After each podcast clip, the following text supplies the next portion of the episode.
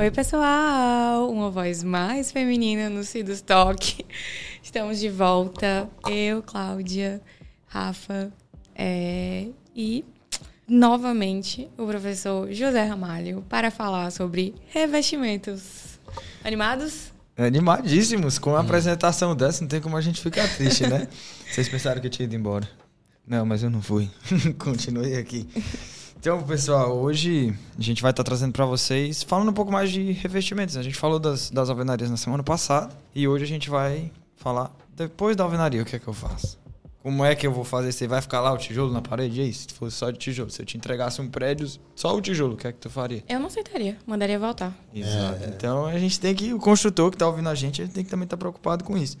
E Zé, quem não ouviu, quem não sabe quem é o Zé, volta no episódio anterior para escutar. Eu não vou, o Zé não vai se apresentar de novo, é. ele não vai falar quem ele é. Ele, não, não falar... requer apresentações. Exatamente. Não requer e não vai falar de novo, é. porque no episódio passado a gente conseguiu que ele falasse. E é então, pra eles terem assistido, né? Então, exatamente. Assim... Se você não assistiu, vai ficar boiando, não tem problema aí.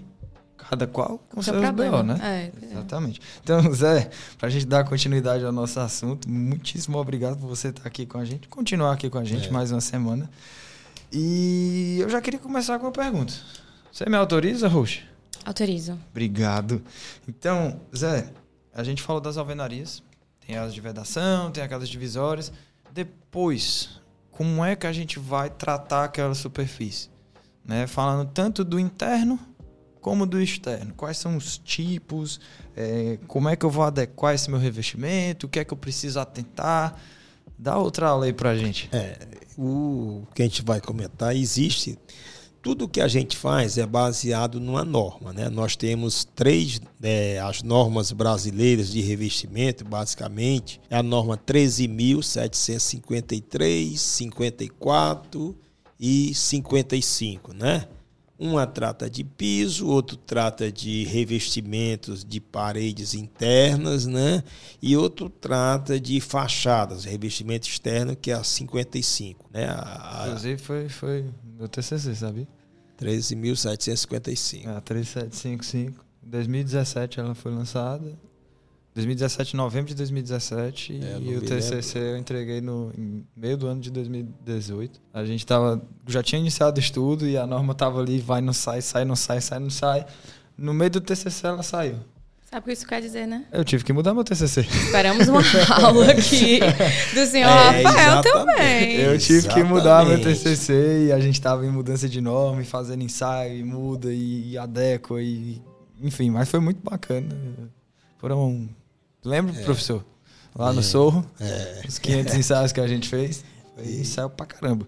E, Mas falei. E com isso você tem uma metodologia, né, uma sistemática, né? Eu sempre eu oriento muito meus alunos, né, meus alunos lá no IFCE a lerem normas, né? Que as normas é não é tudo, mas pelo menos dá uma luz, dá um direcionamento, né? Então a, as normas elas estabelecem essas etapas construtivas que devem ser é, feitas, devem ser realizadas após a conclusão das alvenarias, né? No caso da alvenaria é, externa, né? Ela tem por obrigação ser feito o chapisco, né? Que é uma argamassa que vai, que tem algumas funções de é, gerar uma rugosidade, também regularizar a absorção da base, né? Depois você vem a camada de embolso, embolso caso você vá partir para uma, um material pétreo que vai ser aplicado, tipo uma placa cerâmica ou então uma, uma, uma rocha um granito, né, para alturas baixas, né? Porque se você tiver alturas mais elevadas, acima de, se não me falha a memória, são 15, até 8 metros, acho que eu, eu, posso colocar aderido. Depois eu tenho que ser o revestimento granito não aderido, através Isso. de insertos metálicos. É, é o que é normatizado. É um outro tipo de revestimento, para quem não conhece. Você também vai falar um pouco é, dele mais na frente. Que é um revestimento. E, e, e, essas placas, principalmente a placa cerâmica, assentada com uma argamassa colante. Né? E tudo isso tem que estar tá numa sinergia. O que essa sinergia é executados seguindo é, vamos dizer, um traço, uma metodologia, uma cura, né? Para que realmente todas essas etapas que eu estou colocando camadas, que essas camadas façam aderência. Porque nós temos dois tipos de aderência: as aderências adesivas, as rupturas adesivas, melhor dizendo, ruptura adesiva e as rupturas coesivas, né? Então eu tenho que garantir. Quando a gente parte para o revestimento interno, se tivermos tratando de uma alvenaria de bloco cerâmico ou de bloco de concreto, no caso de bloco concreto, eu posso deixar de executar a camada de chapiz, que é o que recomenda a norma brasileira. E também nas alvenarias de bloco cerâmico, a gente já tem feito muitos trabalhos, muito estudo, principalmente aí junto com o, o Rafael, em termos de ensaios ensaios de, de arrancamento que ele executa essa atividade, né? É, de mostrar que internamente o revestimento é, argamassado pode ser aplicado, se for bem aplicado, em um bloco cerâmico, sem a necessidade de chapisco. Eu não posso é fazer essa atividade num revestimento de fachada, num revestimento externo. Esse eu preciso da camada de chapisco. Isso aí é normativo, né? Já se tentou até algumas vezes junto Caixa Econômica, mas isso não teve sucesso, não logrou sucesso. Então, o procedimento basicamente é esse. E nós temos outro, outro sistema de, de alvenaria, que é a alvenaria de bloco de gesso, que é a coisa mais simples, é uma das grandes vantagens que eu não preciso fazer, um, eu tenho que fazer no máximo uma regularização, que pode ser às vezes com um gesso cola, ou então às vezes a, propriamente só com a massa, a massa PVA ou a massa acrílica, que eu consigo regularizar e já dar um bom acabamento para recebimento da pintura ou então recebimento de uma placa cerâmica através de uma argamassa colante. Quer dizer, basicamente os revestimentos a gente teria essas atividades. Agora, a escolha dos revestimentos, a escolha da argamassa colante, no caso do assentamento destas placas, elas estão condicionadas ao ambiente, condicionada à absorção da placa. Porque se eu tenho uma placa cerâmica de uma absorção muito baixa, como é o caso do porcelanato. Porcelanato tem uma absorção de 0 a meio por cento, muito baixa. Se você jogar água em cima do tardóis, no tardóis, que é o verso da placa cerâmica, você jogar um pouco de água, aquela placa ela não absorve. Então quer dizer, ali é um vidro praticamente. Nós estamos falando assim de uma maneira é, grosseira. Não é rugoso. Né? Não é rugoso e não tem poros. Então você não dá para fazer, lançar a mão de uma argamassa só de base cimentícia. Que a argamassa de base cimentícia, ela vai fazer uma aderência, uma fixação pelo sistema de agulhas. E como eu tenho um material vitrificado, eu vou precisar de uma aderência química. Então, eu vou precisar de um produto que tenha polímeros, que tenha agentes químicos que vá ligar, né, que vá aderir. Então, por isso, quando você tem uma placa de baixa absorção, você usa a mão da argamassa tipo AC3, mesmo estando no ambiente interno. Porque nós tínhamos muito aquela aquela foi lançado para a gente aquela política que a argamassa C3 é para ambiente externo, a C1 é interno, a C2 é interno e externo, mas isso não, não, nós não podemos ir através dessas diretrizes.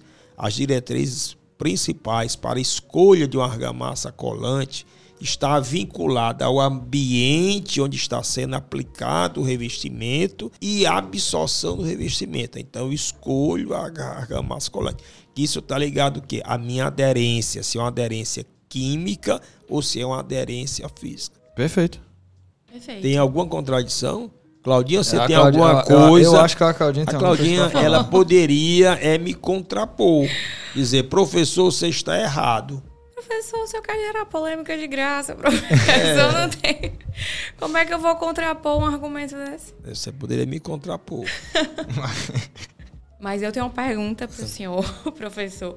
É, hoje a gente tem casos, né? é, de patologias vinculadas a, a revestimento nos edifícios? E quais são os principais fatores envolvidos? Quais são os erros e as soluções adotadas? Nós temos bastante ainda, mas graças a Deus muitas já foram sanadas, foram bem é, reduzidas. Cito um exemplo, vamos dizer, a, é, sempre a queda, a, o desplacamento ocorre no que a gente chama de ruptura é, adesiva, é nas ligações entre camadas, né? né? Ligações entre camadas. Então, nas interfaces. Então, de primeiro caía muito, era falhas, às vezes da aplicação do da argamassa colante não ser adequada, né? com o advento agora da norma da 3755, que o doutor Rafael é doutor nessa norma, né, que foi o TCC dele, ele é doutor nessa norma. Então sabe que a norma preconiza hoje para revestimento de fachadas o emprego da argamassa C3. Então isso já que já minimizou muito essa região de aderência. Hoje a gente está um pouquinho de manifestações patológicas em maior incidência é, na interface ou então na superfície da argamassa de embolso. Por que isso está acontecendo? Às vezes a argamassa de bolso, o nosso pedreiro, ele é, é, fica um pouco a desejar. Porque eu tenho que me preocupar muito com a resistência superficial da argamassa de embolso. Porque eu vou aplicar minha placa cerâmica em cima do embolso. Então, se a minha superfície não tem uma resistência saudável, porque a minha placa cerâmica ela se movimenta, ou se movimenta pela uma expansão por umidade, ou se movimenta pela uma variação higrotérmica, né? Essas variações tanto de temperatura como de umidade relativa do ar e a presença de umidade que os minerais da placa cerâmica se é, cristalizam, né? Se e começa a haver uma movimentação.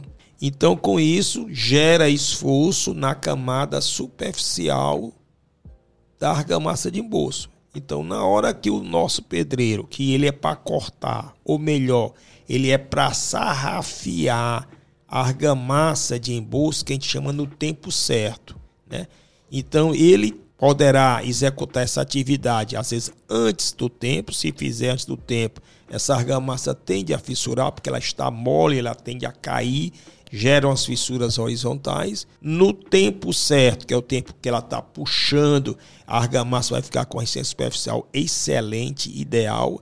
E depois do tempo, ela é até ruim para ele sarrafiar, porque fica pesada e ela fica muito áspera e os grãos ficam soltos.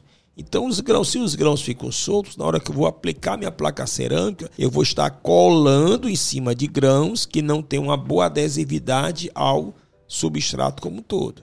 E na hora que a placa trabalhar, vai haver o descolamento. É hoje que a gente tem visto muitos problemas nessa natureza, dessa natureza, né?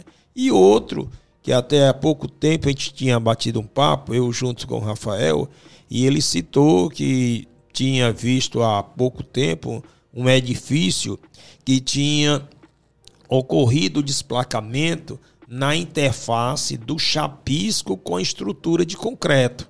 Né? Isso aí já é uma situação mais caótica, porque quando cai, cai um, uma movimento, cai um, um, um bloco, um, bloco um, grande, um bloco muito grande, é uma, um produto, a, a, volumetria que pode ser grande, então isso pode ocasionar é um acidente grave, um transeunte que estivesse passando na, na região, então isso é complicado.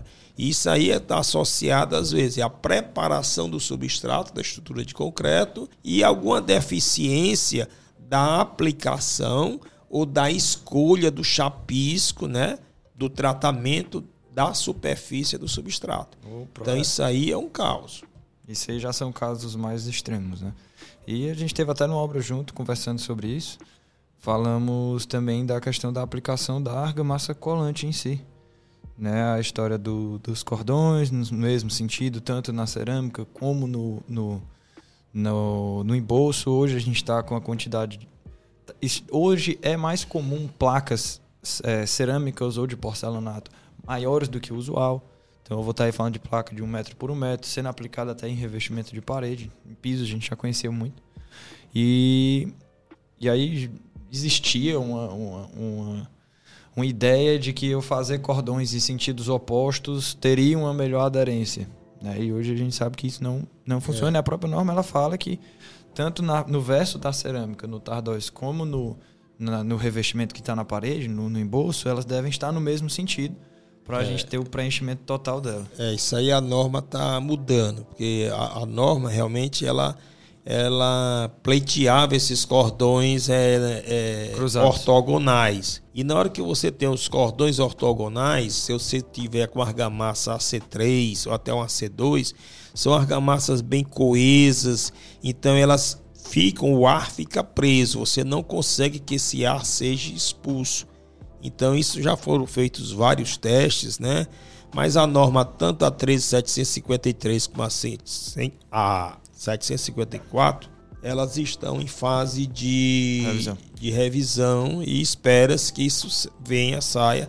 Mas hoje já é consenso entre grande parte dos consultores, já é uma divulgação, já é uma coisa. A gente chega nas obras, eu pelo menos eu ando relativamente muitas obras, então o pessoal já tem aplicado principalmente revestimento de, de piso, né? revestimento de parede. Né?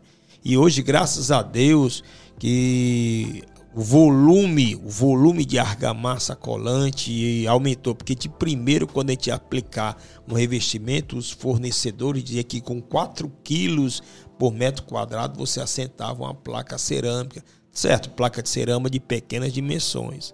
Hoje você vai assentar um porcelanato num piso, um porcelanato de, vamos supor, de um metro e vinte, que não é um porcelanato hoje grande, ele é grande, um porcelanato não, ok. Médio. Okay, é. Né? Hoje você está gastando o quê? 12 a 13 quilos por metro quadrado para assentar uma placa dessa.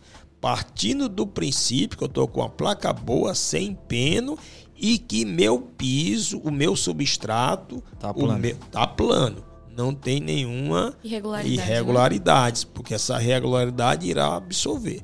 É o que a gente recomenda sempre. Eu vou assentar uma placa de maior dimensão. Primeira coisa é verificar como é que estão as deformações do substrato.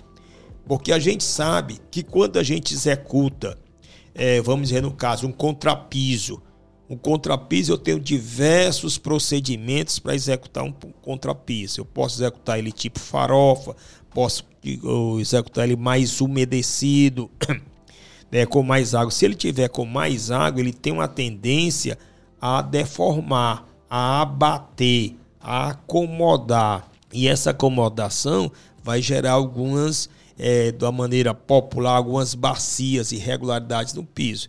E isso está associado ao procedimento de execução do contrapiso. Então a gente tem que combater esses irregularidades. Então, eu, a, Teve uma época aqui em Fortaleza, se estava trabalhando muito com os pisos, os contrapisos autonivelantes, né?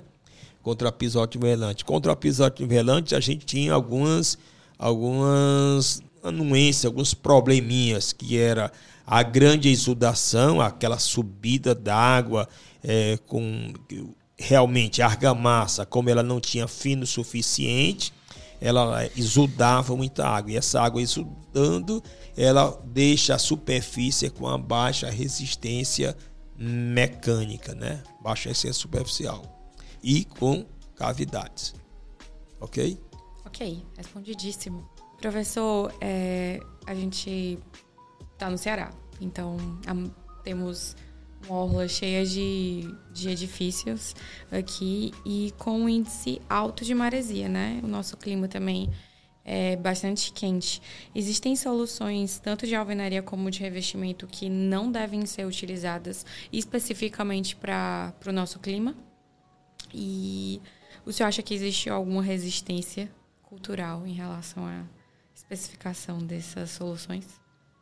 É, eu não entendi bem a sua resistência superficial. É, a resistência, como é que você falou? Cultural. Não, cultural, né? Resistência cultural, eu acho, não sei se é, você está querendo se posicionar, é com relação ao uso de placas pétreas, placas cerâmicas em revestimento, né? Em, em não usar ou continuar o uso, né? É, é mais a questão de soluções né, para o nosso clima aqui no Nordeste, principalmente por conta da, da nossa maresia elevada, é. se existem revestimentos que não se devem utilizar. Oh, né? e, e os que a gente usa, é, se às vezes a gente tem alguma resistência mercadológica de determinados tipos de revestimento. É. Olha, o que a gente tem que ter cuidado em termos de revestimento, para não usar na nossa, na nossa, na nossa região aqui, né? Principalmente, vamos dizer, é, revestimentos de cores mais escuras, né, que tem uma dissorção mais elevada, porque são revestimentos que recebe, que absorve mais calor. Então, quando você sofre uma variação, você tá, você pegar um revestimento de uma cor cinza numa fachada poente, ele chega aqui a uma temperatura de 70 graus. Baixa uma chuva aí, esse revestimento baixa para 30 graus, 35 graus. Então é um coeficiente de variação térmica muito grande. Então vai haver uma movimentação. Então eu tenho que colocar é, revestimento, nós estamos falando de revestimentos aderidos. Né? Eu vou ter que colocar é uma argamassa de embolso mais resiliente, mais deformável. É o que a gente recomenda, uma argamassa com emprego de, da cal. A cal, que é um produto que ela confere argamassa um baixo módulo de elasticidade, então a argamassa fica mais deformável. Então ela é mais susceptível de absorver essas deformações oriundas de uma variação higrotérmica. Porque na hora que se fissurar, eu estou na região de orla marítima, começa a entrar materiais que são agressivos, como ah, os cloretos em suspensão, sulfato de suspensão, então isso vai desencadear, depois pode desencadear alguns problemas, né? Principalmente que a, a, o sal, o sal adentrando, e todos nós sabemos que o sal é ávido por água. Depois começa a haver essa movimentação higroscópica da própria argamassa. Né? Hoje eu, eu, sou muito partidário é, para nossa região é o uso de revestimento mineral, né? tipo pinturas, né? É, e procurar também trabalhar com cores mais claras, né? Que você consegue ter é, uma, uma visibilidade muito boa. Uma coisa que a gente tem também que se preocupar é com relação à manutenção. Os nossos é, clientes, os nossos consumidores, os nordestinos, eles têm na massa encefálica deles que revestimento cerâmico é ad eterno. Mas revestimento cerâmico não é ad eterno. Revestimento cerâmico precisa de quê? Manutenção preventiva. Nós temos uma norma brasileira que é a 5674 que trata sobre manutenção preventiva. Então, revestimento cerâmico não é só colocar revestimento cerâmico na fachada. Eu tenho que tratá-lo. Da mesma maneira como eu tenho que tratar uma pintura, um revestimento mineral. Então o pessoal às vezes se exclui de colocar um revestimento mineral, que eu espero que isso vá é, mudar ao longo do tempo, né? É, por causa que tem receio do custo por parte do condomínio de manutenção do revestimento mineral. Mas ele tem que ter ciência, né? o síndico, né? o, o, o responsável pelo condomínio, que ele tem que seguir os parâmetros normativos. A norma deixa bem clara: com três anos eu tenho que realizar uma lavagem da minha fachada, verificar é, se as juntas de movimentação, se os selantes estão em plena capacidade, em plena capacidade de trabalho de forma, verificar se os rejuntes estão intactos ou não, porque se não tiverem, você já tem que iniciar um processo de manutenção preventiva, né? Fazendo o quê? A troca do selante, caso necessário, né? E os rejuntes rejunte, que é a junta de assentamento que fica entre as placas cerâmicas, você fazer uma manutenção preventiva, recompor aonde estiver degradado. É porque nós sabemos, principalmente se a gente estiver numa região de orla marítima, como é a nossa, se tivermos um rejunte desse que está degradado, então estou deixando a porta de entrada para que esses agentes agressivos venham adentrar e venham ocasionar um dano maior. Patologias maiores, né, no edifício. É, a gente estava falando aqui nos bastidores a importância de fazer a manutenção é, preventiva, né? Porque a corretiva ela tem um custo muito mais alto e além de financeiro, é, risco à vida também, né? Porque se alguma placa dessa cai, alguma pastilha cai, pode, pode causar um dano é, pior do que o financeiro, né? A vida também. É, uma coisa que eu queria só complementar também para ti, ele foi aquela sua pergunta eu também não posso aplicar no meu revestimento é, de fachada qualquer placa cerâmica. Né? Se eu tiver uma placa cerâmica de baixa absorção, ela é ideal. Placa cerâmica de alta absorção, ela não é recomendável. E a gente encontra aqui em Fortaleza, em alguns casos, placa cerâmica de alta absorção aplicadas é, em revestimento de fachada. A norma brasileira preconiza né, que a gente pode aplicar placas de 0 a 6% de absorção. Acima de 6% não é recomendável. Então, esse material não deve ser aplicado. E isso é muito interessante porque e abre, né, quando a gente começa a entrar na norma, eu brinco que a norma para o engenheiro é a lei para o advogado. E todo bom advogado dele entende das leis. Exatamente. Todo bom engenheiro deveria entender das normas. E as normas elas explicam até como você deve fazer. É, a maioria dos casos é. ela fala como você deve fazer. E aí, Zé, é, aproveitando esse, esse, finalzinho, a gente tem um, uma, essa, essa resistência que já foi falada da, da, do revestimento de textura em edifícios, principalmente nos de alto padrão. E a gente vê em outros estados. É, eu estava recentemente em uma viagem e vi um índice altíssimo de prédios revestidos em textura. De médio, de alto, de baixo padrão. Hoje aqui, os de baixo padrão, 99% deles são revestidos em textura, né, por conta de custo. E, e a gente vai vendo os, os prédios cada vez mais robustos, cada vez mais caros. E a gente esquece que tem coisas que você consegue ter resultados excelentes de outras formas. A gente tem exemplos já de edifícios de alto padrão aqui em Fortaleza que foram executados em textura. E aí entra aquela questão da manutenção. Manutenção dela é mais barata, a corretiva dela é mais barata, é, o índice de manutenção dela é muito menor, o índice de reparo dela é muito menor, o processo construtivo dela é mais rápido. Então, um prédio que foi feito, ele era um condomínio. Então teve toda uma conversa com os condôminos para poder definir qual era o melhor revestimento.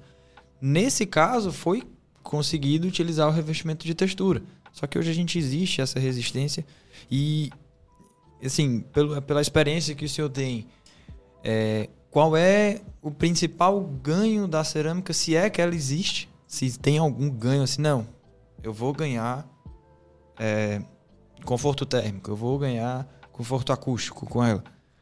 Existe alguma coisa Não. ou é apenas o, o, de fato somente cultural? É uma crença, é, né? É, existem duas coisas que eu posso ponderar. Uma é cultural e o segundo é o embelezamento. A cultura já, a gente sabe é, que a cerâmica Aí o segundo aqui, já né? é a Claudinha, que são a Claudinha como arquiteta, né? Que ela quer as coisas muito embelezadas, né? Então, às vezes você com as cerâmicas, você colocar um porcelanato, dá um, dá um brilho diferente a, a, a uma fachada, então, umas peças. Mas hoje nós temos os nossos arquitetos que eles podem trabalhar melhor e tentar convencer. Hoje já temos algumas construtoras que já estão partindo para é, apartamentos que são de incorporação, porque incorporação para vender já fica mais difícil, mas incorporação com é um sistema misto, né? É sistema de fachada é, não aderida com é, revestimento mineral. Então, estão se dando muito bem né? nas regiões para porque a gente sabe que revestimento aderido às vezes é problemático, porque nós estamos, é, fica na mão, a mercê do nosso funcionário. É, se o funcionário não estiver bem disposto, ele pode deixar ali uma ou duas placas sem estar bem colada, bem aderida. Então a gente tem que pensar. eu sou muito partidário de partirmos para revestimento mineral é, nas nossas obras. Mas é como você citou, Rafael. É, a cultura é muito forte. Eu lembro há uns, eu acho que em torno de 10 ou 15 anos, há uns 10 anos. 10 semana passada. É, é, teve um edifício aqui próximo ali do. do acho, que era, acho que era Juma, perto do Náutico ali. Que foram fazer com revestimento, pintura, revestimento mineral. Então, os proprietários que tinham comprado no, na planta, né, durante a execução, quando viram que era pintura, os caras achavam que estavam sendo é, enganados. enganados, mas constava na, na incorporação, na, na incorporação que era sistema. Quer dizer, os caras já era pleiteando para a troca. Agora, uma coisa que eu também queria citar aqui, hoje já temos muitas obras de retrofit em Fortaleza que o pessoal está mudando, uhum. é, principalmente as fachadas poente é, de revestimento cerâmico para um, revestimento mineral ou então a textura. Já tem vários prédios que eu participo, que a gente dá uma, uma propõe uma consultoria, né? Então já tem feito essas mudanças em alguns edifícios aqui em Fortaleza. Isso. Edifício de retrofit. Exato. Quando, para quem não sabe, pessoal, retrofit é quando a gente vai é, refazer aquela estrutura, né? Seja ela um revestimento, seja ela a parte interna. Eu acho que a gente consegue ter resultados bem interessantes. E a gente até aconselha, lá na Beton a gente aconselha que, principalmente na Point, a gente utilize de outras alternativas. Primeiro que vai é mais rápido e ela ocasiona uma manutenção mais baixa. E a gente pode até citar o exemplo né, do é, quem é de Fortaleza já passou pela Dom Luiz. Hum. Existe um prédio ali relativamente alto, né? Exatamente. De altíssimo padrão que ele foi realizado a partir, se eu não me engano, a partir do quinto, que é, tem aquela estrutura é. de, de, de pedra. Daquela estrutura em diante, ela é toda de textura. E provavelmente. Textura não, revestimento. Desculpe, Revestimento tá... mineral. É. é. Então, é, essa, é isso que eu ia perguntar. Fiquei confusa e perdoe a minha ignorância. Qual a diferença de. É, não, uma na realidade é porque textura... é um material mais trabalhado, né? Mais ele aplicado. é como se fosse. Ele não é bem uma tinta, é como se fosse um. É meio poroso ele. É, é como se fosse pigmentado, um pó, e pigmentado, ele meio que vai grudando na. Pronto. É porque vocês não estão vendo, pessoal, mas é como se fosse um carpete na parede. Fisicamente, ele parece muito. Uhum. Entendeu? E aí, esse prédio foi realizado todo dessa forma. Só que a maioria das pessoas, quando passam, elas não percebem isso. E é bacana porque as juntas não aparecem. É. Não sei se vocês já perceberam. Edifícios que têm cerâmicas brancas, principalmente aquela 10 por 10 que a gente conhece, a mais usual. Com primeira chuva, o, o, o rejunte dela vai ficar preto. E isso tem que ser limpo. Não sei se vocês sabiam disso, mas ele deve ser limpo. E não vou dizer que deixa feio o empreendimento, mas ele fica mais escuro, ele fica com um aspecto de, de sujo. A textura ou a, o revestimento mineral, você tem que fazer a limpeza dele, né? Só que ele não tem essas marcas, você não vê aquelas linhas. Às vezes tem um canto que fica mais sujo que o outro, aí você vê a diferença de tonalidade. E é, aproveitando esse fechamento da gente, o que é que o senhor daria de orientação? Poxa, vou fazer a minha, o meu revestimento externo. Algumas orientações de, de como manter aquilo, de manutenções preventivas ou corretivas, tanto interno como externo. E aí eu acho que a gente já pode começar a se é. despedir, a agradecer de novo. O que eu falo muito para revestimento externo se formos partir para um revestimento mineral, uma textura, eu tenho que me preocupar muito com a nossa argamassa de, de embolso, argamassa de reboco. Porque tem que ser uma argamassa que consiga absorver deformações. O que é que a gente bate muito? Trabalhar com argamassas com modo de elasticidade mais baixos. Então esse é o foco. Né? Esse é o foco que a gente tem trabalhado aqui junto com alguns fornecedores de argamassas, de argamassas industrializadas, para realmente produzir um produto que venha é, atender essas especificações. Que, que, na hora que eu minimizo a ocorrência de fissuras, eu estou minimizando manutenção, estou minimizando a ocorrência de manifestações patológicas. Isso aí tanto é válido para um revestimento é, mineral como para um revestimento cerâmico. Então isso aí é muito importante é se preocupar com essa base, esse embolso, para que realmente ele seja um material que consiga absorver essas variações higrotérmicas. Internamente já é uma coisa que eu não tenho é, essa problemática grande, mas eu tenho uma coisa muito importante que a gente tem que se preocupar internamente, que às vezes você não usa a argamassa adequada. Hoje, às vezes, muitos apartamentos que às vezes estão direcionados um pouco mais para o poente, a pessoa passa a noite é, com apartamento ligado ao ar-condicionado no máximo, o apartamento fica com a temperatura ali de 18, 20 graus, né? No outro dia, às vezes, pega a insolação e o revestimento interno, às vezes, chega a temperaturas elevadas, que às vezes é de um casal, ele fecha toda a edificação, então aquece muito durante o dia. Então a gente tem que se preocupar também. É essa a preocupação que a gente relata muito, que às vezes você coloca uma argamassa uma argamassa de baixa qualidade, né?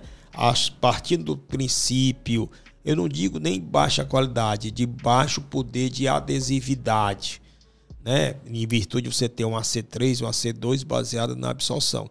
Então, essa placa vai trabalhar um pouco mais devido a essa variação térmica. Então, eu tenho que ter esse contraponto. Então, se preocupar com o ambiente, né? Com o ambiente onde vai se tratar. Às vezes você pega uma área também, uma área de uma área de serviço, né? Que às vezes pega sol demais, muito sol, e pega a água que a Dona Maria solta, né? Joga no chão da Dona Maria, então você tem ali uma variação higrotérmica grande. Ô, então Dona essas Maria. preocupações. É aquele famoso balde de água para limpar o chão, né? É, É um isso problema aí. isso aí. É. Até uma dica, né, pessoal? Evitem fazer isso nas suas residências. Passar pano úmido. Não precisa jogar água. Água a gente É. joga no banheiro. O banheiro lá tem. Querer testar a vida todo- útil do material. É, mas o banheiro ele tem todo aquele trabalho de, de impermeabilização que existe um episódio sobre impermeabilização que vai ser lançado para vocês. Ainda não, ainda não foi por causa da cronologia da gente, mas em breve ele vai estar aqui com dois convidados especiais, geniais, que a gente tá até conversando antes. E eu acredito né, que a principal dica é você fazer bem feito. É, bem feito. O que é importante, fazer bem feito e ter materiais De qualidade. de qualidade Qualidade. que atenda à normalização brasileira. Exatamente. Então, Claudinha, já que você começou hoje, eu acho que você poderia é, fazer o fechamento também. O que é que você acha? Eu peço até desculpa pela minha voz, eu tô bem sem voz, mas a gente tá aqui para entregar e dar o máximo aí para vocês e Claudinha. Agradeço o nosso convidado ilustre. Ilustríssimo professor José Ramalho. Obrigado pelo ilustríssimo. Com certeza, é uma alegria imensa em ter aqui segundo episódio gravado.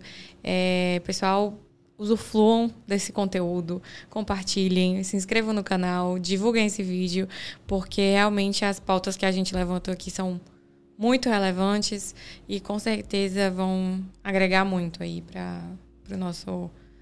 pro- tanto tanto para o público da construção civil quanto para a população em geral. Pro- pro Como consumidor, né? Todo mundo Consumidor. um dia vai querer comprar sua casa e nada melhor do que saber o que você está comprando e saber como você manter. A gente compra o carro, vem o manual, né? Isso. Os, os, os apartamentos hoje, eles também já vêm com manual. É, Então a gente também tem que ler, ter cuidado, fazer as manutenções, fazer tudo. E Zé, muitíssimo Bom. obrigado Muitíssimo pelo- por aceitar o convite e passar aqui com a gente esses momentos. Bom, pessoal, queria agradecer o convite, né? Foi, acho que foi bastante salutar, né? Esse bate-papo informal, né? Perguntas, respostas, né? Eu esperava que a, a Claudinha me contrapôs um pouquinho Eu mais. também estava né? esperando isso aí. Mas, na próxima vez, espero que talvez a gente se encontre, né? A gente já está num, um- estaremos Mais habituado, mais habituado, né? Que é, tudo é um aprendizado, né? Eu acho que a gente todo dia a gente tem que sair de casa para aprender alguma coisa. E hoje eu tenho certeza que aprendi a falar até numa situação dessa que eu nunca tinha me exposto a uma situação como eu estou aqui. É, eu estou pensando para sou da rádio, Rádio Claudinha. rádio Ciduscom. Rádio Ciduscom. okay? Pessoal, muito obrigado. Obrigado, Zé. Obrigado, pessoal. E ó, pessoal, não esqueça de compartilhar, comentar. Se gostou, curte. Se não gostou, curte também, porque tu vai ajudar a mais pessoas chegarem nesse assunto, entenderem, compartilhar essa informação para mais pessoas. Deixa mais relevante. Não, a gente não está atrás de curtida aqui, a gente está atrás de que mais pessoas tenham essa informação. E quando a gente curte e compartilha, a gente dá acesso para mais pessoas. Então, pessoal, até a próxima terça. Muitíssimo obrigado. E a gente se vê 7 7 da manhã na terça-feira. Um abraço, pessoal.